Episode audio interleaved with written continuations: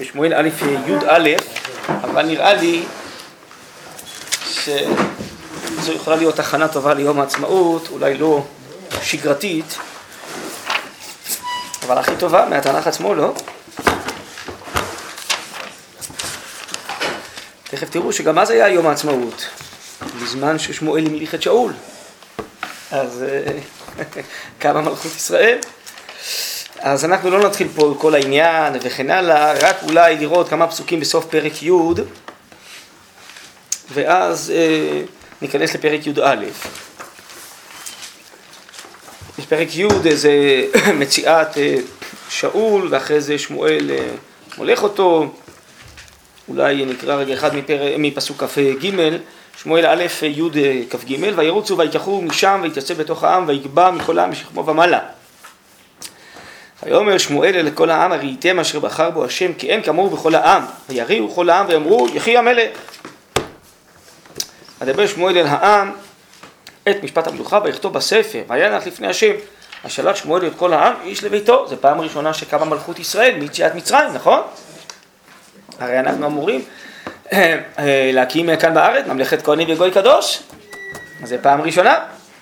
וגם שאול, או-אה, יישר כוח וגם שאול הלך לביתו, גבעתה. וילכו עמו החיל אשר נגע אלוקים בליבם. ובני בליעל אמרו, מה יושיענו זה? ויבזו. ולא הביאו לו מלכה, ויהי כמחריש. בסדר? זה סוף פרק י'. אז אם כן, אמנם שמואל המליך אותו והעם הריע, אבל לא כולם קיבלו אותו עליהם. ננסה לראות אחרי זה האם העם שכן קיבל, מה המשמעות של הקבלה. עכשיו אני אתחיל, אולי נקרא את פרק י"א, קודם זה פרק קצר יחסית, וננסה אחרי זה לחזור להתבונן בו, בו קצת. ויעל נחש המוני ויחן על יבש גלעד, ואמרו כל אנשי יבש אל נחש, כרות לנו ברית עין עבדך. ואומר עליהם נחש המוני, בזאת אכות לכם, בנקור לכם כל עין ימין, ושמתי החרפה על כל ישראל. ואמרו אליו זקני יבש הרף לנו שבעת ימים ונשלחה מלאכים בכל גבול ישראל ואם אין מושע אותנו ויצאנו אליך. ויבואו המלאכים גבעת שאול ודברו הדברים באוזני העם ויישאו כל העם את קולם ויבכו. הנה שאול בא אחרי הבקר מן השדה ואומר שאולה מה לעם כי יבכו? ויספרו לו את דברי אנשי יבש. ותצלח רוח אלוקים על שמעול ושמעו הדברים האלה וייחר אפו מאוד. ויקח צמד בקר וינתחהו והשלח בכל גבול ישראל ביד המלאכים, המלאכים זה השליחים, לאמור אשר איננו יוצא אחרי שאול ואחר שמואל, כה יעשה לבקרו. ויפול פחד השם על העם ויצאו כאיש אחד. ויפקדם בבזק ויהיו בני ישראל שלוש מאות אלף איש יהודה שלושים אלף. ואמרו למלאכים הבאים כה תאמרו לאיש יבש גילת מכרתי לכם תשועה כחום השמש. יבואו המלאכים ויגידו לאנשי יבש וישמחו. אמרו אנשי יבש, אומרים את זה לנחש ההמוני, מחר, או לאנשי נחש, מחר נציע לכם, עשיתם לנו ככל הטוב בעיניכם. ויהי ממחרת וישם שאול את עם שלושה ראשים ויבואו בתוך המחנה באשמורת הבוקר ויכו את עמון עד חום השמש, עד חום היום. ויהי הנשארים ויפוצו ונשארו בם שניים יחד. עכשיו, אחרי סיום הסיפור הזה, חוזרים לעניין המלוכה, אומר העם אל שמואל, מי האומר שאול ימלוך עלינו? תנו אנשים ולמיתם. אומר שאול לא יומת איש ביום הזה, כי היום הזה עשה השם תשועה בישראל. ויאמר שמואל אל העם, לכו ונלכה הגלגל ונחדש שם המלוכה. וילכו כל העם הגלגל, וימליכו שם את שאול לפני השם בגלגל, ויזבחו שם זבחים שלמים לפני השם, וישמח שם שאול וכל אנשי ישראל עד מאוד. ועכשיו ממשיכים עם ענייני שמואל, לפני מותו וכן הלאה, וכמובן אפשר לשאול מדוע נכנס פה עניין החש ההמוני בתוך המלאכת שאול, כן? אבל תשובתו בצידו כנראה שבזכות התשועה ששאול הצליח לעשות אה, נגד אה, נחש המוני, אז העם אה, קיבל אותו מחדש למלך, וכנראה עוד יותר מזה, שאותם האנשים שקודם לא נתרצו, עכשיו ראו שיש לו כוח והוא מושע את העם, אז ככה אומר גם רש"י על פסוק י"ד, מי שיש לו מפרשים, ויאמר שמואל לחדש המלוכה, למה אתה לחדש את המלוכה? הרי כבר קודם המליכו אותו, לפי שבראשונה היו עוררים על הדבר ועתה נתרצו כולם, ככה אומר רש"י. טוב, אז זה כנראה הקשר פה בין העניין של המלכת שאול ונחש העמוני. בואו ניכנס קצת לסוגיית נחש. ובואו נתייחס רגע אחד לאנשי יבש גלעד ועם ישראל. תראו, נחש בא על אנשי יבש ואומר להם בזאת אכרות לכם בנקור לכם כל עין ימין שמתי החרפה על כל ישראל. מה הוא רוצה בעצם? נחש העמוני. הוא רוצה אותם לעבדים? שיקח אותם לעבדים, הרי נראה שהוא יכול לעשות בהם באותו רגע מה שהוא רוצה. רוצה להרוג אותם, חס וחלילה, יכול להרוג אותם. מה הוא רוצה? מה זה הנושא של למכור כל עין ימין? זה גם לא כך מצוי בתנ"ך, בסוגיות האלה, נכון? מה? לעשות חרפה. הנה, אז זה כתוב, מצוין, פסוק ב', שמתי החרפה על ישראל. הוא רוצה בעצם לחרף את ישראל, נכון? למה זה מחרף את ישראל? הוא מחרף את אנשי יבש, לא? למה זה מחרף את ישראל? מה אתם אומרים? זה מה שעשו בפסוקים, בגלל שישראל לא באים לעזור להם. יפה. אם עם ישראל לא בא לעזור, אז זה חרפה בסוף על כל ישראל, לא רק אנשי יבש, רק הוא עובר דרך אנשי יבש, נכון? מחרב קודם כל אנשי יבש בא אחר כך את עם ישראל? אה, זה לא קודם. הוא בעצם מגיע לאנשי יבש. תכף תראה, עכשיו הם יעשו איתו תנאי כזה שהוא כנראה שמח בתנאי הזה. שבואו נקרא רגע את פסוק ג' ואמרו אליו זקני יבש הרף לנו שבעת ימים ונשלחה המלאכים בכל גבול ישראל ואם אין מושיע אותם ויצאנו אליך. אז אם באמת אף אחד לא יושיע אותם והם יצ- יצטרכו לצאת אליו ובסוף הוא ימכור להם כל עין ימין וישים חרפה כזאת אז זה לא רק עליהם זה על כל ישראל הנה אף אחד אה, לא מסוגל להושיע אותם תראו איזה עם חלש נכון? טוב עכשיו יש לי שאלה הרי אנשי יבש בטח גם כן יודעים שכבר המליכו את שאול למלך נכון? אז מה הכוונה? נשלחה מלאכים בכל גבול ישראל תשלחו למלך לא? נכון זה שאלות פשוטות, לומדים תנ"ך, אני חושב שצריך לדעת לשאול שאלות פשוטות. כן? קודם כל להבין מה שכתוב בפשט, ומתוך כך, אה, לעיתים רבות התשובות נמצאות במפרשים, בחז"ל, עוד לפני המפרשים, כן? ברוך אתה אדוני אלוהינו מלך העולם, שהכל נהיה מדברו. אה, מצוין. יש אישור. טוב. אז אה, מה פתאום הם שולחים מלאכים בכל גבול ישראל, אה? יש לכם תשובה? בעצם רק שאול הומלך, כולם הריעו, זה מצוין, אבל אה, איך אומרים היום, אה, לא, אדם בא למקום עבודה, יש לו איזה, שם, איך זה נקרא היום? אה. לא, צריך קבלות, איך אומרים, יש איזה שם היום, קרדיט, לא, לא יודע משהו, לא, הוא- שהוא עשה משהו, בקיצור, שהוא שווה משהו, נכון? שהוא עשה משהו, מה הוא עבר כבר? רקורד, רקורד, סליחה, רקורד, או, שכחתי את המילה, סליחה. רקורד, כן, אז אה, מה עשית עד היום? בוא, בוא נראה אם אתה שווה משהו, נכון? אז בסדר, אה, שמואל המליך, כולם הריעו, אבל בעצם אה, שאול עוד לא עשה שום דבר, נכון? אז עוד לא נראה שהוא נמצא בתודעה של העם שהוא יכול להושיע, נכון? אז אומרים בוא נשלח בכל גבול ישראל, בואו נראה מי יצליח להושיע. טוב, ויבואו המלאכים גבעת שלום, וידברו הדברים באוזני העם, ויישאו כל העם את קולם ויבכו. בואו תראו מה כתוב פה. קודם כל המלאכים, לא כתוב שהם הלכו לשאול, נכון? אולי אפילו הם הלכו ממקום למקום והם הגיעו לאחד האתרים, זה גבעת שאול, איפה ששאול ואנשיו היו, והם גם לא מדברים ישר עם שאול, הם מדברים עם העם, נכון? טוב, ומה התגובה של העם? ויישאו כל העם את קולם ויבכו. זה פתרון טוב לבעיה, לא? להתחיל לבכות, לא? אה? זה כמו ילד קטן, נכון? שאין לו כוח, הוא לא יכול להתמודד עם שום בעיה, אז מתחיל לבכות, לא?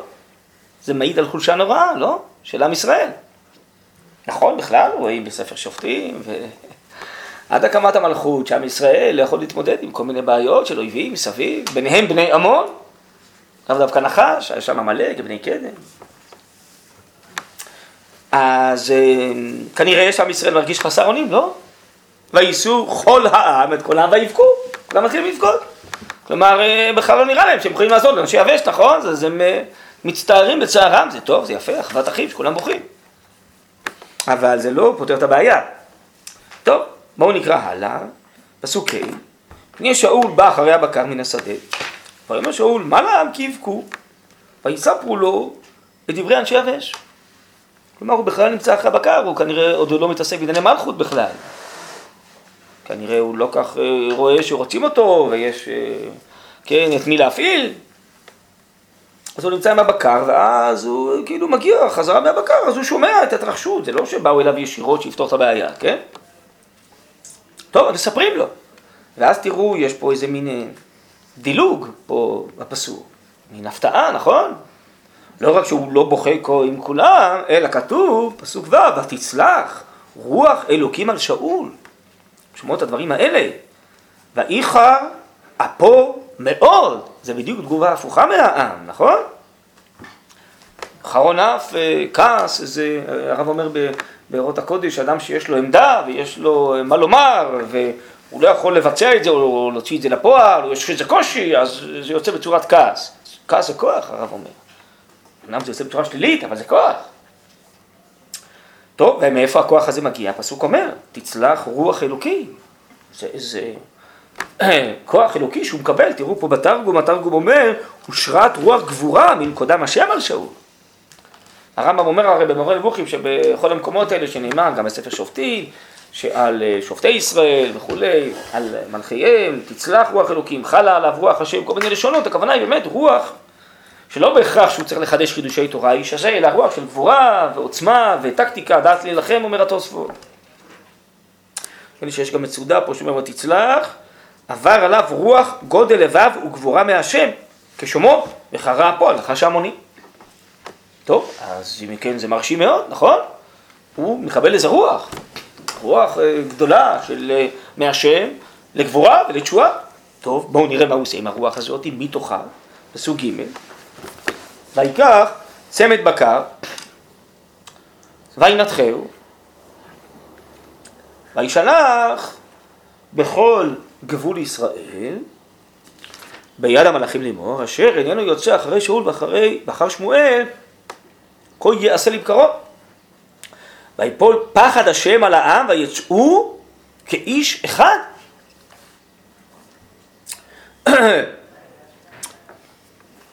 מה זה המאיס הזה שהוא עושה? קורע לגזרים, כן? זה צמד בקר, הוא בא להפחיד את העם? נכון? לכאורה, ככה פשט, לא כעס לבקרו. אבל האמת היא שלא כתוב ויפול פחד שאול על העם, כתוב פחד השם נפל על העם. ויצאו כאיש אחד, כאיש אחד זה ביטוי שאומר שהם התאחדו, נכון? אז מה זה הדבר הזה? מה זה המאייסי הזה שהוא עושה? זה גם כן איזה מאייסי לא מקובל. מה הוא, מה, מה, מה הוא רוצה לומר בזה? אז תראו, יש פה מלבין נפלא. בסדר, אני אומר דבר בשום אומרו, אני אה, את המלבים הזה, הראשון, אני חושב לפחות, פה, אז שמעתי באיזה שיעור מהרב זיני מאשדוד. פעם הוא הגיע לדימונה, לאיזה שבת, שהיינו עוד בדימונה. הוא העביר שיעור, ואז אה, הוא לימד אותנו את, ה, את המלבים הזה, אז בואו נקרא. אה, יש פה עוד למעלה.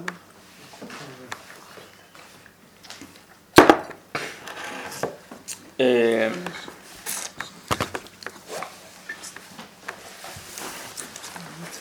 אני קורא פסוק ו', מי שיש לו. ותצלח רוח אלוקים ויחר אפו. כבר באר החוקר, כי החלש, שישמע איזה עוול, יתעצב עליו. והגיבור, איחר אפו לעשות נקמה. ועל ידי שצלחה עליו רוח השם, שהוא רוח גבורה, כן, המלבי מסכים לפירוש הזה, על ידי כן חרה פה לנקום מאויביו. אז כשחלש, כן, כשהוא אה, מתוודע לאיזו בעיה, אז הוא נחלש עוד יותר, כן? אבל הגיבור, אדרבה, הוא מקבל עכשיו כוחות נוספים. עכשיו אני קורא הלאה, פסוקים ז'-ח', ויקח, זה פרי אחרון, אף, כשילווה כתוב העצה עמו, לא משתולל בלי דעה ובלי שכל מתוך החרון האף. זה מלווה בעצה, זה בדיוק התוספות במציע ק"ו, הרב צדקה מביא את זה לגבי יום העצמאות, שזה לא רק גבורה של החיילים, זה גם גבורה מדינית. איך להכריז על המדינה ומתי להכריז על המדינה, צדק היה אומר שזה הנס המיוחד של היום הזה, שעל זה אומרים הלל, עם ברכה. כי הופיע נס של גבורת הכרזה, גבורה מדינית, בלתי מצויה נגד כולם, וזו הייתה סכנה גדולה. אז הרב צדק מביא את התוצאות במציע ק"ו, שמופיע אה, גבורה ודעת להילחם, זה ניסה, גמרא אומרת ניסה זוטה. אז אם כן, אותו דבר פה אומר המלבים, כשיש חרון נע ונלווה עמו עצה, לקח מן הבקר שהלך לפניו צמד בקר וינתחהו, ויורה להם בזה. גם כן לימוד השכל. הוא מעביר להם פה שיעור אמונה. דרוש במוסר על ידי המייסה הזה שהוא עושה. הוא מתכוון להגיד בזה משהו. שכמו שלא יחול רוח החיים בגוף החי, רק בהיותו איבריו שלמות דבוקים משל אחיו, לא כן כשיתנתח לגזרים יהיה לנבלה ולא יחיה עוד. כן, לא תחול רוח גבורה וחיי העם המדיניים, היי ביתם צמודים יחד. איש את רעהו יעזורו מכל צער הצורר על אחד מאבריהם. לא כן אם יתפרדו הם כנדחי הבקר. על זה אמר כה יעשה לי בקרו מידה כנגד מידה. על זה אמר ויצאו כאיש אחד, כי השכילו מוסרו ונתחברו, כאילו כולם אברי איש אחד אשר ירגיש כל איבר הפרטי בצרת הגבייה כולה.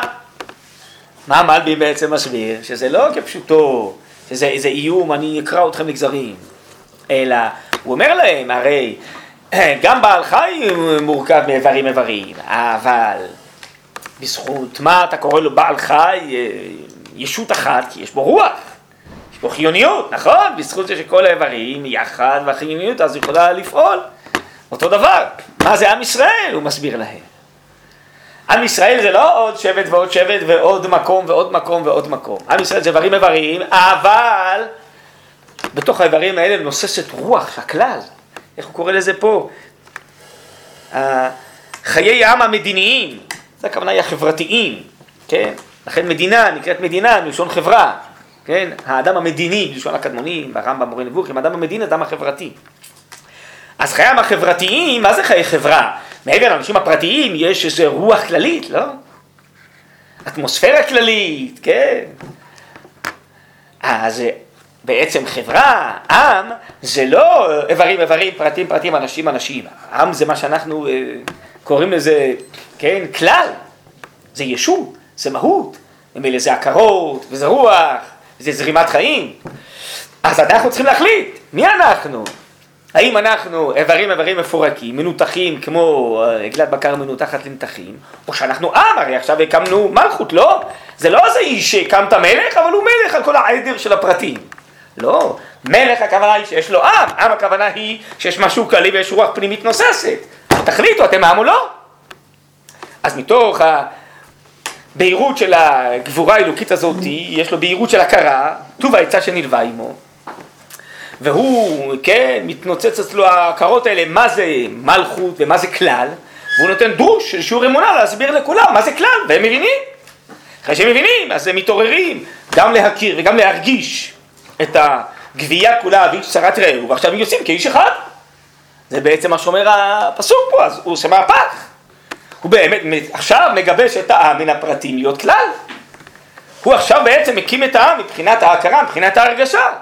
אז קודם זה היה המלאכה רשמית, שאמרו שהוא המלך, כולם אמרו יחי המלך, אבל למעשה, אתם רואים שהם לא הרגישו שהם עם ושלחו שליחים בכל גבול ישראל, אם יש איזה מקום פרטי שיעזור לנו, כן? ואפילו לא שלחו את השליחים ישר למלך, והוא בעצם הופך את הכל, הוא משנה את כל התמונה, הוא פתאום מרים את העיניים, מרים את הרוח להכרה בכלל גדולה, כללית, מה זה עם ישראל? קודם כל כהבנה חברתית, אה, מדינית לאומית, כן? אבל זה, הפסוק גם אומר, זה בגלל שרוח אלוקים צלחה עליו. וזה חידוש, כי עד אז באמת, אחרי יציאת מצרים שהיינו עם וכולי, אבל אה, כל התקופות, גרנו שבטים שבטים, מקומות מקומות, מלכות עוד לא קמה. אז כנראה שזה מה שהיה מצוי, אפשר להבין את זה כמו שעכשיו אנחנו במאה השנים האחרונות חזרנו מן הגלות, ובסך הכל יהודים כבר הרגישו, קהילות קהילות, כל מיני מקומות בעולם לא הרגישו עם. ראשי הציונות אה, לפני אה, מאה שנה היו צריכים אה, לעורר מחדש את ההכרות וההרגשות שיש פה משהו כללי, כן? זה בעצם, ככה הרב צודה כותב בנתיבות ישראל, התחיל מגדולי ישראל, חלקם דיברו על עלייה ארצה עוד פרטית, הרב גוטמכה התחיל לתת לזה צורה כללית, לאומית, ובא הרצל נתן לזה לגמרי את צורת הכלל, אמנם בעיקר אה, צורת יכול, לאומיות רגילה, אבל זה, זה לא עוד יהודים בארץ ישראל, לא, אנחנו לוקחים את המרכז של העם היהודי, עם ומדינה בארץ ישראל, נתן איזה תבנית כללית לכל המהלך הזה הציוני, כן? אז אם כן, זה הרוח הזאת האלוקית, היא צולחת עכשיו על אה, שאול, והוא אה, מרים את העם, את ההרגשה, את התודעה, למקום אחר לגמרי, שכבר לא היה כנראה הרבה הרבה מאוד שנים קודם לכן.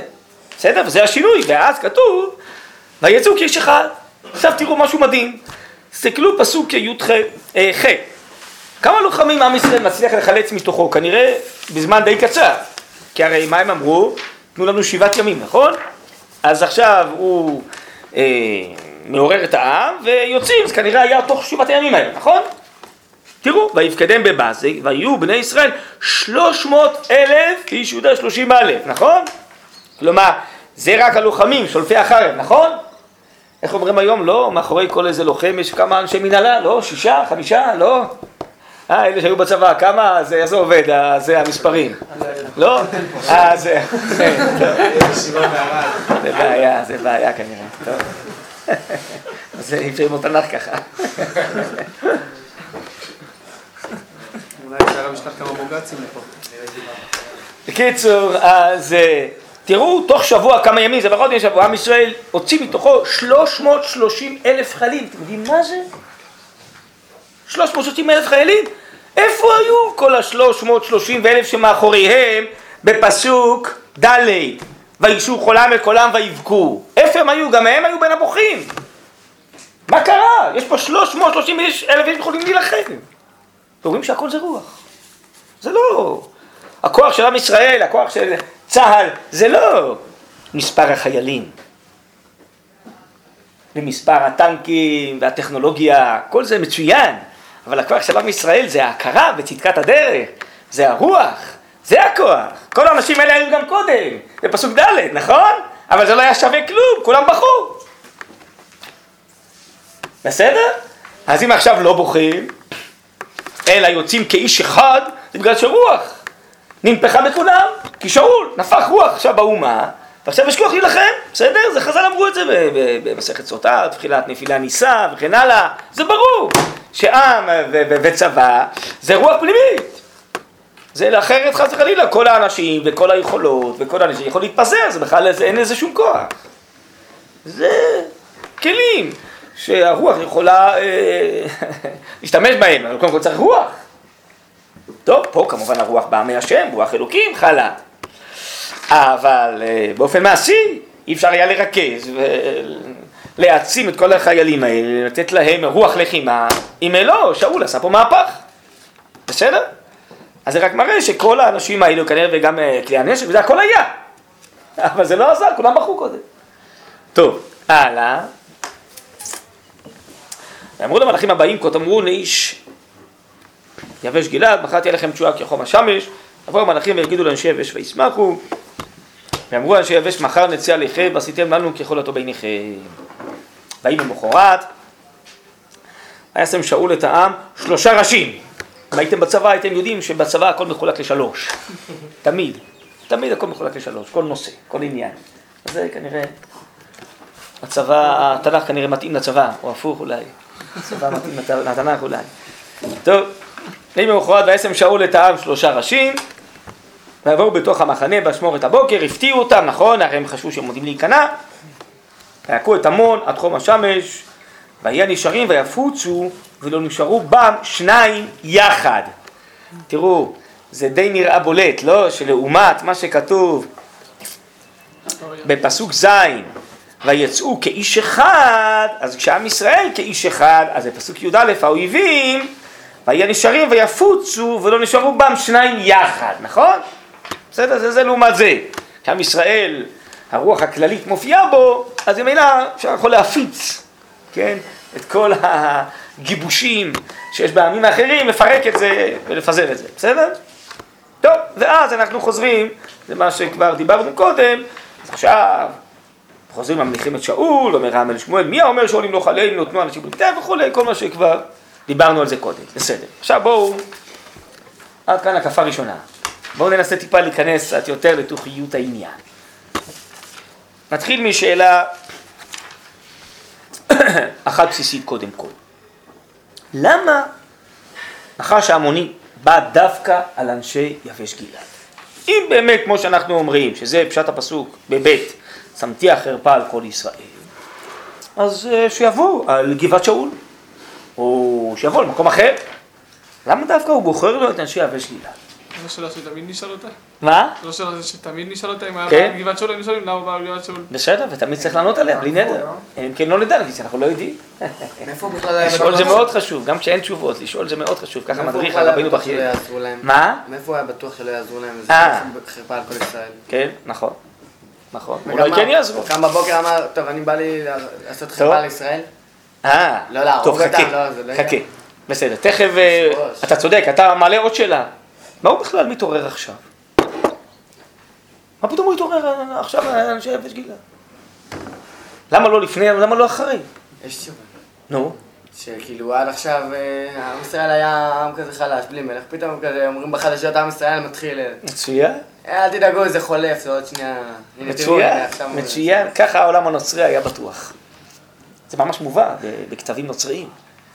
הרי העולם הנוצרי הוא בכלל אמר שעם ישראל אמור להימחק מן העולם. כי אנחנו פגענו במשיח שלהם וזה... טוב, מה נעשה? אבל עם ישראל המשיך להתקיים בגלות אה, אלפי שנים. אז הוסבר בתיאולוגיה הנוצרית הוא בכוונה משאיר אותנו מוכים בנצרות כדי שכל העולם יראה עונש החוטא. טוב, אבל מה נעשה שהעם החצוף הזה גם התחיל לעשות קיבוץ גלויות וישיבת ציון, התחיל לעזור לארץ ישראל. ולזה הנצרות התנגדה ומתנגדת באופן מאוד מאוד חריף ונחרץ. לא יודע אם אתם יודעים, אבל יש, אה, ביומנים של הרצל הוא כותב שחמישה חודשים לפני שהוא נפטר, הוא לא ידע כנראה שהוא ייפטר מן העולם, אבל הוא כותב תאריכים, הוא סידר לעצמו פגישה עם האפיפיור. כן? וזה לא היה פשוט לקבל את הפגישה הזאת, בכלל כנראה לא פשוט להיפגש עם ירום הודו, אבל האפיפיור ידע מי הוא ולמה הוא חותר. אז הוא לא רוצה להיפגש איתו. אז הוא עם איזה מתווך אה, סידר לו פגישה, והוא היה צריך להתחייב בפגישה הזאת שברגע שהוא יבוא לאפיפיור, הוא ינשק לו את אה, הברך שלו. הוא קיבל עליו את, ה, את התנאי הזה, אבל הוא לא התכוון לקיים אותו, והוא נכנס והוא לא נשק את ברכו של האפיפיור, והאפיפיור רתח מזעם, הוא הבין שהרצל עבד עליו. טוב, ואז היה דיון, ושאל אותו מה אתה רוצה וזה, והוא אומר לו, אני רוצה להקים מדינה לעם היהודי. האפיפיור אמר לו, העולם הנוצרי, העולם הנוצרי מתנגד לזה נחרצות. הוא אומר לו, טוב, אתה מתנגד, אבל אני אקים. סוף השיחה, הוא כותב, אמר לו האפיפיור משפט אחד וזה הסתיימה השיחה. תדע לך שאם אתה, אם אתה תקים מדינה לעם היהודי, אני אשלח את כל המיסיונרים שבעולם כדי שיגרמו לכך שהמדינה הזאת לא תהיה יותר יהודית. בסדר? אז יכול להיות שאת ה... הקמת המדינה הוא לא הצליח לעכב, אבל אה, כנראה שבהבטחה השנייה שלו הוא מנסה לעמוד עד היום, או אלה ממשיכיו, כדי לגרום לכך שהמדינה הזאת לא תהיה יהודית, בכל מיני צורות שונות ומשונות. בסדר? רק אתמול שלחו לי אה, איזה- איזו ידיעה אה, מאגף אחר, לא דווקא מהאגף הזה, אבל יש איזה גברת, פרופסורית, שעושה מחקר על כל האתרים היהודיים בארץ, וכל מיני ממצאים שנמצאו באותם אתרים. וישב איזה בחור, דוקטורנט, כנראה שעכשיו אה, אה, בדרך לד- לדוקטור, זה באוניברסיטת חיפה, והיא הסבירה שהמחקר שלה יצא עוד רק שנתיים, ב-2017, וזה, וזה מחקר מקיף מאוד. הוא רק שם לב שאין שם ממצאים יהודים לא על שומרון ולא על הגולן. אז הוא שאל אותה, למה אה, לא הבאת כל מיני תגליות וזה על שני המקומות האלה? אז היא אמרה לו, תראה, זה מחקר מאוד מקיף, המון עבודה, אז יש כל כך הרבה עבודה על אתרים אחרים, אז לא עסקנו באתרים האלה. אז הוא אומר לה, אבל אה, היית צריכה אולי במקום האתרים האחרים לעסוק באלה, פה היה חיים יהודיים אה, לאורך אלפי שנים בשומרון וגם בגולן, מה את עושה על חוף הים, שם הפלישתים ישבו בכלל, וזה, מה... אז היא נאלצה להודות שהמחקר הזה הוא במימון גרמני, ומושקע בזה מיליון אירו, והיא לא יכולה לעורר פרובוקציה בשם המחקר הזה, אז גם לדבר על שומרון וגולן, שזה לא לגיטימי מבחינת אה, אירופה או ממשלת גרמניה. טוב, אז בעזרת השם, עוד שנתיים אתם תיכנסו לחנויות סטימסקי או אה, צומת ספרים או משהו אחר, אז במדף של ה... כתוב שם היסטוריה וארץ ישראל וזה, אתם תחפשו, בטח תמצאו איזה ספר רב קרס עם תמונות, הנמצאים הארכיאולוגיים של הגברת הזאת בכל הארץ, ורק לא יהיה שם שומרון והגולן, וככה זה עובד. ככה זה עובד. המחיקה הזאת היא או מאיץ תלה דתית, או מאיץ תלה מדעית, או מאיץ תלה פוליטית, לא משנה. זה קרב שלם, זה קרב על הרוח, זה קרב על ההכרה, בדיוק כמו שפה. שאול נותן דרוש, נותן שיעור, אומר המעלה, מעורר הכרה, מה זה לאומיות, מה זה עם ישראל, כן, מאיפה אנחנו בודקים את הכוח, מה זה כלל. פה היום יש מערכה שלמה להסביר שזה מדינה אזרחית, ורב לאומית, וודאי לא יהודית, וזה קרב שלם, זה קרב על הרוח, זה קרב על התודעה, כל הסוגיה פה היא סוגיית רוח. זה ממש קרב על הרוח. אז רגע, אבל איך הגענו לזה? איך הגעתי? כל הסיפורים האלה, לא, עם אנשי יבש, אה, אתה שאלת, כן? מה פתאום? מה פתאום? אה, כן, לא, אז הייתי באמצע משהו אחר. ש... אז הנצרות, בתיאולוגיה שלה, אז היא אומרת, אחרי זה טוב, אחרי שקמה המדינה, טוב, אז אין ברירה, אז היהודים מקימים מדינה וזה, אז מה פתאום, צריכים להסביר, מה פתאום, פתאום העם היהודי חוזר לארצו, מקים מדינה, אז הם כותבים, אני מצטט כמעט במדויק, זה המדינה הזאת היא תקום, אבל היא תהיה מדינה כזאת קטנה וחלשה, והדת המנצחת תושיט ידה לדת המושפלת. בסדר? דרך אגב, בספר שיצא לפני איזה חצי שנה על ידי איזה חוקר גוי, אז הוא מביא מכתבים, הרי פתחו את הארכיונים גם של, ה... גם של הוותיקן חלקם וגם בעיקר של ארצות הברית. אז הוא מצא שם מכתבים של האפיפיור של אז, ערב הצהרת האומות, על הקמת המדינה לרוזוולד, והוא כותב לו, אני מבקש ממך בכל לשון של בקשה, לעכב את הדבר הזה, שלא יצא לפועל שתקום מדינה לעם היהודי. זה שיטה נוצרית לאורך כל הדרך, הזכרתי את זה, עד הסכמי אוסלו בכלל לא הכירו במדינת ישראל, גם אחרי הרבה שנות מדינה. זה גישה עקרונית, כי זה או אני או אתה, זה ברור. אז לכן, גם כשהמדינה הזאת היא קמה, אז היא בעצם חשבו שתהיה כזאת מקלט בטוח של כל המסכנים שברחו מהשואה, ואין ספק הרי שכל אירועי השואה היו איזה קטליזטור שבזכות זה האומות החליטו, נו, היהודים כאלה מסכנים, כן נרדפים, צריך לתת להם מדינה. אבל הם ודאי לא התכוונו למה שקורה היום. בוודאי לא מעט מאותם עמים, ודאי, ודאי כותבים את זה היום הרבה אינטלקטואלים בכל העולם, הם מתחרטים, זה הטעות, לאשר ליהודים להקים מדינה. פתאום הם מתעצמים, והם כובשים, וזה, ולא לזה התכוונו. ההתנגדות המרכזית במדינת ישראל, גם בעולם התיאולוגי הנוצרי והמוסלמי, וגם בעולם הפוליטי והמדיני, אין שום ספק, זה התחיל אחרי מלחמת ששת הימים. כי עד אז עוד היינו כאלה מסכנים וחלשים וזה, אבל מאז פתאום העולם ראה שיש פה איזה ישות חזקה, עוצמתית, בכל המובנים, וכובשת, ומשתלטת, ובראשון העין את ירושלים. לא, לא, לא לזה התכוונו. אז אני נזכרתי את זה בעקבות דבריך, שזה בדיוק כנראה מה שמזהה הרשע הזה באינסטינקט של הרשע, והרשעים יש להם אינסטינקטים מאוד מחודדים. כן? אז נחש ההמוני, כל זמן שחיים פה יהודים, פה ביבש, בגבעת שאול, וזה, זה, זה בסדר. וכתוב בספר שופטים שהם היו עולים, המקנה והגמלים, בני קדם, המון וזה, ואוכלים את כל התבואה, מחסלים, משחיתים, עושים מה שרוצים. פתאום, מה, קמה פה איזה ישות לאומית, כללית, איזה מלכות, איזה עוצמה, מישהו שיתחיל להתחרות איתי.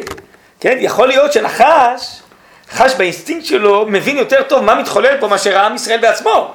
הרי העם אמרנו בכלל הוא בוכה, והעם לא פונה אל שאול. גם שאול לכאורה הוא לא מבין. טוב, אולי. זה גם נראה שהוא לא... יכול להיות, עד שצולחת עליו רוח השם, אולי. אבל הרשע הזה באינסטינקט שלו, כן, הגדיל השם, ככה מסבירים לו, לעשות עם מלך, אחרת זה הגדיל השם לעשות עמנו, לא? ככה יש מסבירים בשיר המעלות. הוא חש, יש פה איזו ישות כללית, שצומחת ועלולה לאיים עליו, על מלכותו, על שליטתו באזור וזה. אז הוא רוצה. טוב, מצוין. אז עכשיו אני אמשיך אולי לדבריך בשם המלבי"ם. אז למה דווקא לאנשי יבש? אז בואו אני אקרא לכם, מי שגם כן יסתכל, מי שיש לו אה, פרק י"א, פסוק א', תחילת הפרק, במלבים אני קורא שוב. והיה לנחש ההמוני, כפי הנראה התקנה נחש על שהמליכו ישראל מלך, אתה רואה מה שאתה אומר? ורצה להתגר בו מלחמה. לכן עלה על אנשי יבש גלעד, כי בני בנימין לקחו נשיהם, אחר מעשה של פילגש בגבעה, אתם זוכרים שהכריתו את כל שבט בנימין, היה מלחמת אחים, ונשארו רק 600 איש, שישבו שם על שן הסלע, נכון, וחיפשו להם נשים. אז הם נשאו נשים מבנות יבש גלעד, לפחות 400 מהם. ומסתומה התיישבו שמה מבני בנימין. כי את אנשי יבש הרגו. למה הרגו? כי הם לא באו למלחמה. והבנות ירשו נחלת אבותיהן, ולכן עלה עליהם באשר הם משפחת המלך ובחותנה. אז המלבים יש לו איזו הברקה פה עוד יותר גדולה. אפשר גם להסתפק בזה שהקימו מלכות אז הוא רוצה להתגרות, לא משנה דרך מי. אבל המלבים רוצה להגיד אולי עוד יותר מזה. שביבש שם גרים מבני בנימין שהתחתנו עם בנות יבש, ולכן הוא ישר בעצם פונה למשפחת המלך. הוא ישר אה, מנסה לראות איזה חץ בלב, לאתגר את המלך ולהחליש אותו, והוא אה, מיד אה, בתחילת מלכותו רוצה להחליש אותו לפני שזה יגדל ויצמח, כן?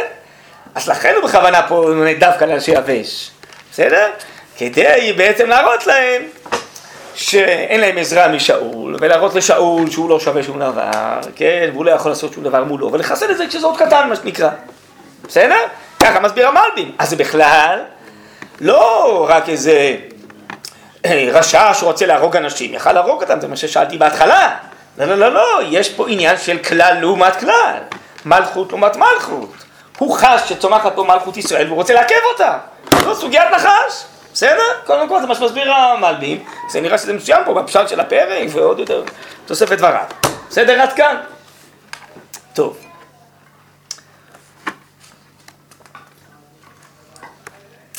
אז מה אמרנו זה הקפה שנייה היה? טוב, עכשיו הקפה שלישית. מה זה השיגעון הזה של לכרות כל עין ימין? מה זה הדבר הזה? נגיד שכל החשבונות נכונים. מה זה הסיפור הזה עין ימין, נכון? אומר להם נחש המונים, בזאת אכרות לכם, מנקור לכם כל עין ימין. אני אכרות לכם ברית, אם אני אנקר לכם את עין ימין. שרתי החרפה על כל ישראל. מה זה הדבר הזה? אז תראו, יש כאן רש"י שהוא מביא את סוף דברי חז"ל. פירוש ראשון כמשמעו. דרש אגדה, הביאו לי ספר תורתכם, שניתנה מימין, ואשרפה, על שכתב בה, לא יבוא המוני ומביא בכלל השם. מה הכוונה ניתנה מימין? מימינו יש דת למו. אז זה ביטוי, אין ימין. זה לא כפשוטו. אז אני אקריא לכם מילקוט שמעוני, כאן יש שלוש דעות. בסדר? רש"י הביא את הסוף דעת רבנן שהם אחרונים. אני אקריא לכם, בואו ננסה להבין מה בעצם חז"ל אומרים, כי באמת קודם כל הפשט של הפסוק לא מובן. ועוד יותר, לא מובן מה חז"ל אמרו, מה הקשר בין אין ימין לבין ספר תורתכם שתנה מימין, זה נראה תלוש כזה, נכון? מה... איך הם הגיעו לזה חז"ל? אז אני קורא לכם, ינקות שמעוני, אה, על הפרק הזה, על פרק י"א. אומר להם נחש המוני ויקרא לכם כל ימין, רבי לוי ורבי סימון ורבונו. רבי לוי אמר, אלו הקלעים והקשתים שבישראל, שהם מחמד עיניהם של ישראל. רבי סימון אמר, אלו סנהדראות של ישראל, שהם גלגליניהם של ישראל, כמו שנאמר, אם מעייני העדה. רבנן אמרי זה ספר תורה. אמר להם נחש המוני, יביאו לי ספר תורה ויקור מתוכו, לא יבוא המוני, בזאת אכרות לכם ברית. בואו ננסה להבין, בסדר? מה שאנחנו מסוגלים, אם נצליח להבין פה מה חז"ל רוצים להסביר בפסוק. רבי לוי, דעה ראשונה, אומר שאלו הקלעים והקשתים שבישראל שמחמד עיניהם של ישראל. למה הם מחמד עיניהם של ישראל? זה הסיירות המובחרות, לא? זה הקלעים והקשתים, כן? אז בעצם, מה אומר נחש העמוני? אני מוכן לכרות לכם ברית אם תסלקו מתוככם, אם תפזרו, אם אני לא יודע מה תעשו, תשמידו, חס וחלילה, את הסיירות המובחרות שלכם, בסדר? זה בעצם מה שרבי לוי אומר. למה? כי זה חוזק אה, צבאי פיזי של עם ישראל, הרי אין מלך בלי צבא, נכון? אם אין לו צבא ואין לו חיילים חזקים, אז אין לו כוח. אז הוא מוכן שזה יהיה עם חלש. כמו שהזכרתי קודם, לא עם חזק. אז הוא עושה טובה, הוא מוכן שהם יתקיימו, אולי אפילו שיהיה להם מלך ומלכות, אבל שהם חלשים. בסדר, זה לכאורה, אני חושב, כוונת הדעה הראשונה, רבי לוי. רבי סימון אמר, אלו סנהדראות של ישראל, שהם גלגל עיניהם של ישראל, כמו שנאמר, אם מעיני העדה, נכון, איך הכוזרי אומר במאמר שני, החכמים הם העיניים של ישראל. הוא אומר שכל המשכן זה לב ואיברים, נכון? אז מה זה העיניים? הוא אומר, זה חכמי התורה, נכון? טוב, אז מה ההסבר פה? לפי דעת אה, רבי סימון, מה הוא רוצה נחש? אה? מה אתם מסבירים? מה זה סנהדראות? הדרכה, כן? אבל ההדרכה על ידי החכמים, הוא נגד החכמים, נגד הרבנים, נגד uh, התלמידי חכמים. הם עיני העדה, מה זה עיני העדה? עיני העדה זה השכל של הדור, זה החוכמה של הדור, זה ההכרות של הדור, נכון?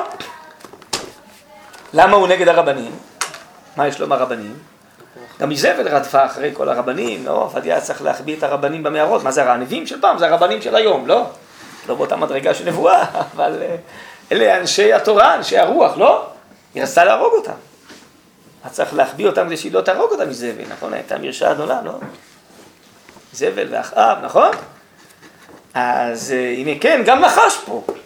הוא נגד הרבנים, נגד הסנהדרין. מה יש לו מהסנהדרין? שישבו ללמוד תורה, מה אכפת לו מהסנהדרין? מה הם מפריעים לו הסנהדרין? נו, מה אתם מסבירים? אפשר לומר בהתחלה שהרוח זה העיקר, אז כאילו זה מה שמשנה. הם מורי הדור, הם נותנים את ה... מפיחים את הרוח. את רוח הלחימה, כן? טוב. כן, אז אה, נכון, כהן משוח מלחמה יוצא לפני המחנה ומדבר אל העם, על מה נלחמים, נכון? מזכיר שזו מלחמה של עם ישראל, על שם שמיים, על קידוש השם, נכון? כל התלמיד החכמים יצאו. מה? כל התלמיד החכמים יצאו, אז הרבנים היו משפיעים. כן, אז אה, אם כן, הוא מבין שהכוח של העם זה לא מהקלעים והקשתים, הם יקבלו רוח מהרבנים, מהסנהדרין, אז הסנהדרין המסוכנים, כן?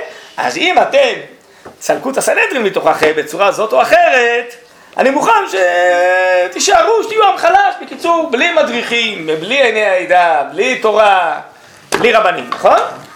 בסדר? זה נראה הגיוני מה שאני מסביר, אין לי מקור למה שאני מסביר, פה אין מפרשים בדרכות שמעוני. אבל אה, אני חושב ש... אפשר גם להסביר מה שאני מסביר, מסתום יש הסברים יותר עמוקים, אבל... אה, כן. הפסוק, ויהיה חרפה לכל ישראל? כן, חרפה הכוונה היא שעם ישראל יהיה עם אה, חלש. וזה. כן, עם שאין לו כוח. עם חסון, יש לו כבוד, לא, יש לו עוצמה, עם חזק. חרפה על כל ישראל, ואם אין קלעים וקשתים, מה זה חרפה? זה עם חלש. קשור לשם שלו? איזה? אה, נחש. טוב, אולי, זה כבר דרוש, אולי. טוב, הלאה. רבנן אמרי, זה ספר תורה. עד אם נחש המוני יביאו לי ספר תורה, ויקור מתוכו לא יבוא המוני, וזאת אכרות לכם ברית. נו, מה אתם מסבירים פה? שזה מה שמלמד את הרבנים. כן, כאילו. הוא מבין מה קורה, הוא רוצה להוריד אינטרסנטי, הוא רוצה להתחבר כבר לעם ישראל. לא הבנתי, שמה? הוא רוצה להוריד את הלא איכות המוני, כן. שתדעו לו להצטרף אולי, כי הוא מבין שהולך לקום פה מלכות, הוא מבין מה הולך לקרות. כן, אבל מה זה קשור ללא יבוא עמוני ומואבי? הוא רוצה למחוק את זה, שיוכל לבוא, לא? הבנתי, אז אני ארחיב את זה רק. בעצם הוא מבין שמה שאנחנו אומרים בהבדלה, מבדיל בין קודש לחול בין ישראל לעמים, כל התורה כולה היא באה להוציא לפועל את קדושת ישראל, את הרוחניות המיוחדת של ישראל, את ההבדלה בין ישראל לעמים. לא יבוא המוני ומואבי, שאנחנו אומרים, אנחנו עם מיוחד, והתורה ומצוות הם המוציאים, המעוררים את הרוחניות המיוחדת, הוא נגד כל הרוחניות, כמו שאני יודע מה, אה, שם המן אומר, דעתיהם שונות מכל העם. למה הם קיבלו מצוות והם שונים מאיתנו, נכון?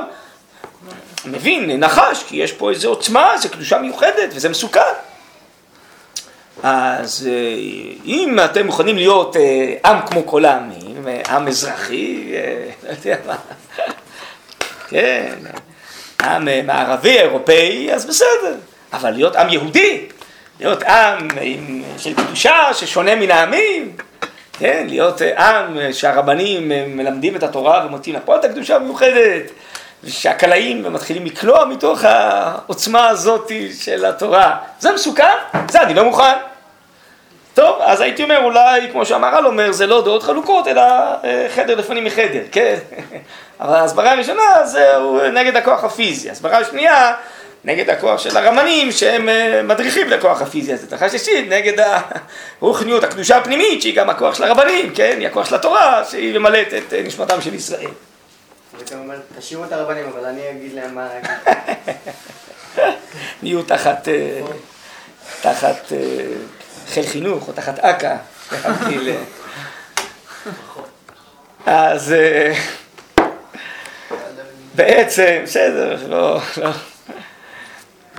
אבל אם כן, מה שאני חושב שחז"ל מדגישים פה, וזה הכוונה אין ימין, וזה מה שרש"י מביא בשמם, בעצם המאבק הוא על שורשי המלכות, על שורשיה ומעל הרוחניות שלה, בסדר? בצורה הזאת, ברמה הזאת או ברמה אחרת.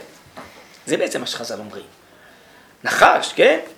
סיפרתי לכם פה פעם שפוטין הסביר את זה פעם לרב יצחק יוסף, שהוא היה ברוסיה, הוא הסביר לו שהכוח של עם ישראל, לכן הוא נצחי, והוא חוזר לארצו, בגלל הרבנים, בגלל התורה, ככה פוטין הסביר, הרשע הזה, הערמומי הזה, הנחש הזה, ככה הוא הסביר לרב יצחק יוסף, למה עם ישראל היום יש לו כוח, הוא חוזר לארצו. כן, הרשעים האלה, הגדולים, כנראה מבינים. מבחוץ, הם מבינים מצוין אה, מה הסוד של עם ישראל. שיש פה איזו פנימיות חזקה מאוד, והיא בוקעת ונותנת עוצמה לכל המערכות של העם והמדינה, ובסוף גם של הצבא וההצלחה של עם ישראל. אז בעצם יש פה איזה מין גילוי עלות, הייתי אומר, ונבואה נכתבה לדורות, נצרכה, כדי ללמד אותנו כנראה גם כן מי זה אנחנו, מי זה עם ישראל, מה מקור כוחו, מה הנחש מזהה וכנגד מה הוא נלחם. מה אז אה, צלחה עליו שאול הרוח ומה הוא הצליח להרים ולהקים ומתוך כך מה אנחנו כנראה גם מקימים היום, כן? ואולי אפשר אה, להגיד עוד משהו, מסתום, אה, הרי זה נכתב פה בגלל שזה גורם להעצמת מלכות שאול, אבל אפשר להניח שגם בכוונה ריבונו של עולם שלח את נחש העמוני בדיוק שמה בתפר הזה בין אלה שביזו את שאול לאלה שקיבלו אותו כדי להעצים את מלכות שאול, לא? רק שנחש לא אמר לשם ייחוד, והוא לא עשה את זה בשביל להעצים את מלכות שאול, אבל הקדוש ברוך הוא הפך, ונהפוך, הוא לא הפך את כל המזימה של נחש, והשתמש בנחש כדי שבגלל האיום והאתגר שהוא הציב בפני עם ישראל, לפני שאול, ששאול מקבל כוחות אלוקיים, כוחות עליונים, ומתגבר ונופח את הרוח בעם, ודווקא בגלל האיום צומחת מלכות ישראל.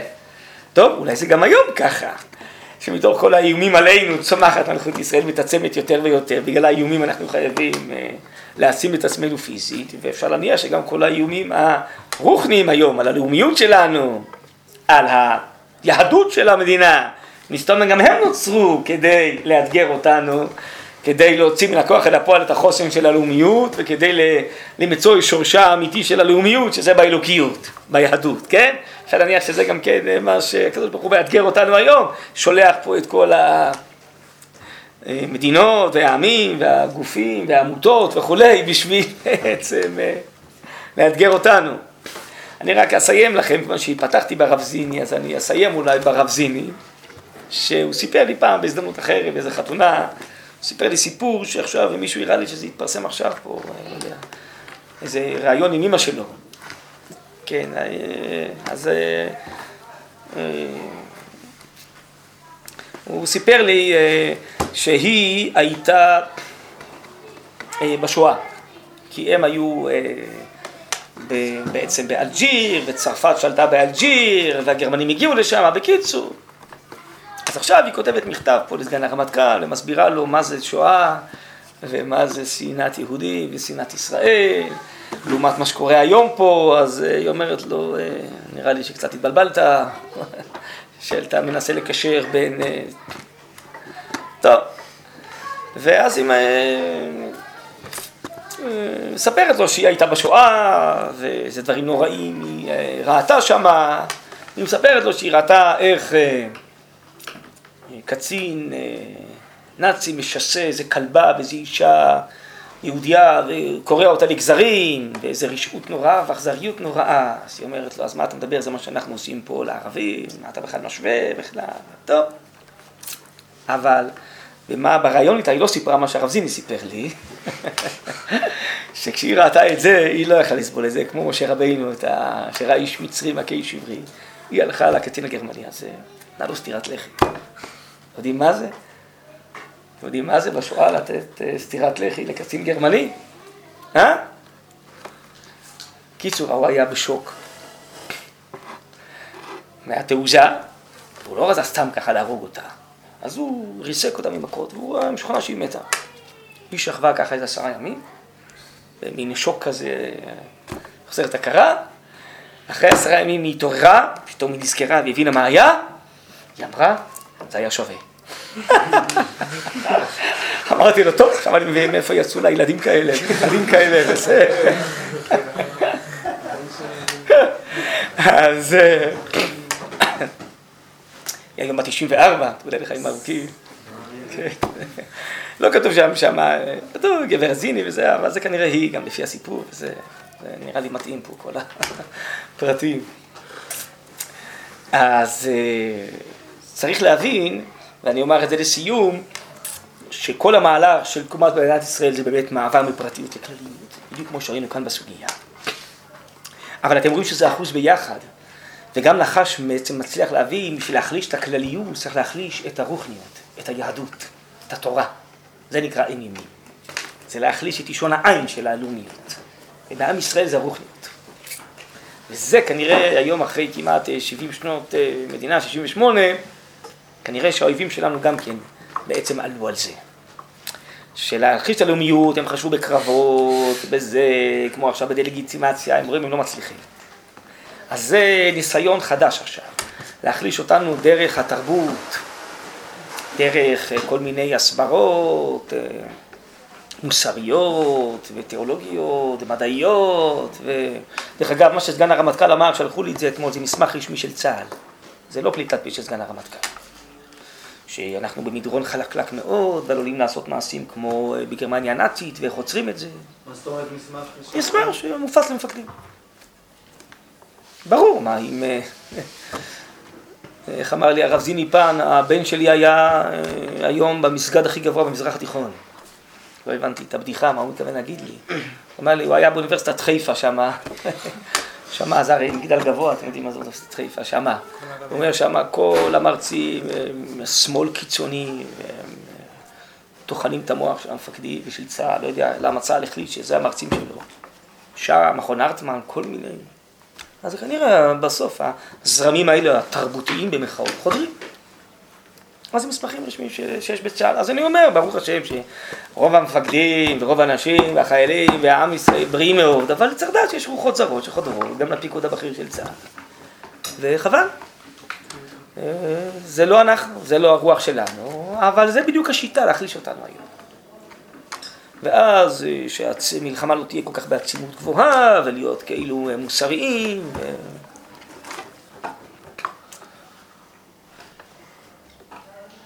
צריך להיזהר מזה, זה רוחות זרות, זה מלחמת תרבות, זה מלחמת רוח, זה נקרא להחליש את הרוח.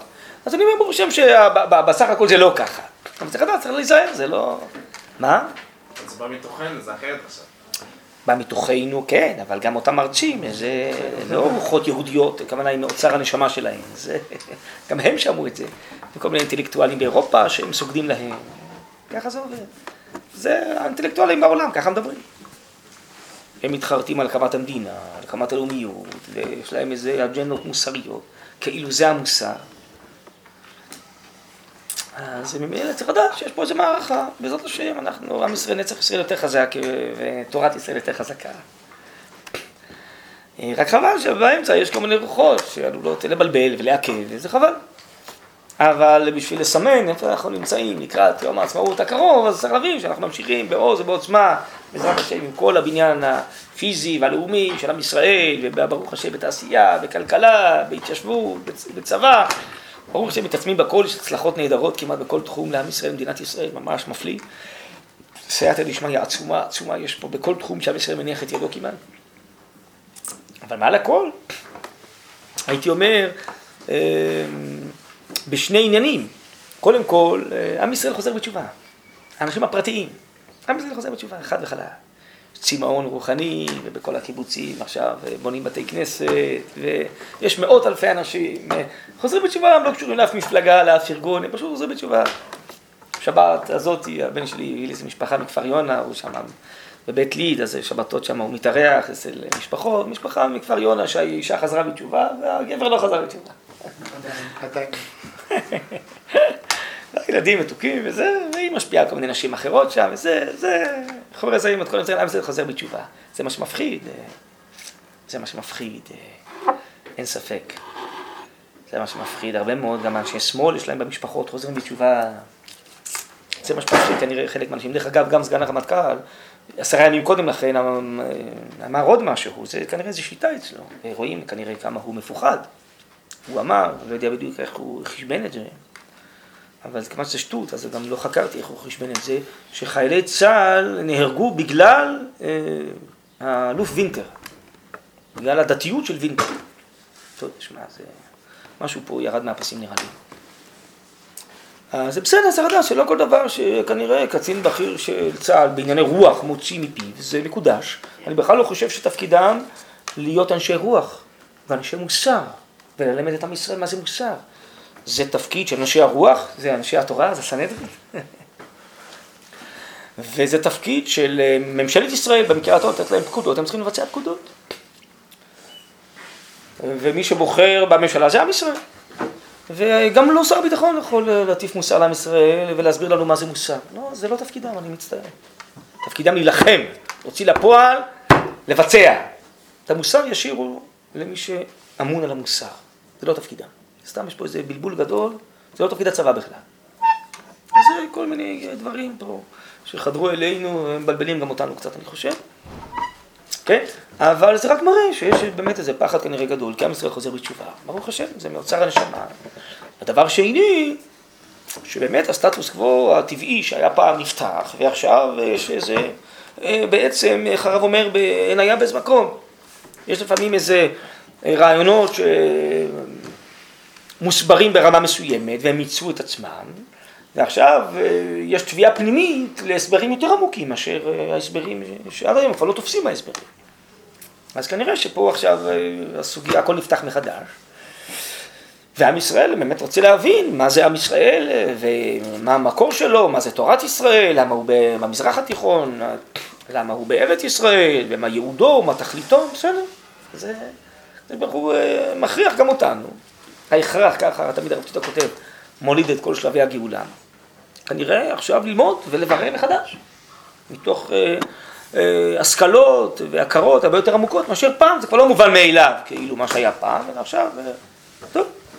אז אה, זו סוגיה כנראה מאוד מרכזית היום, בכלל במדינה וגם אה, בצבא וכן הלאה, בעצם אה, ללמוד על שורשי ההכרות שלנו, וכמובן, איך הרב תמיד היה אומר, אי אפשר ללמוד את זה מתוך החול.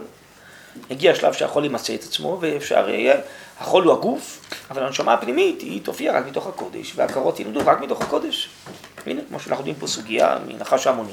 פה אפשר ללמוד מה זה צבא, מה זה מלכות, מה השורשים של המלכות. זה, אני לפעמים בשיחות לחיילים, אני לא בצורה כל כך מפורטת וזה, אני לפעמים מעביר את זה לחיילים.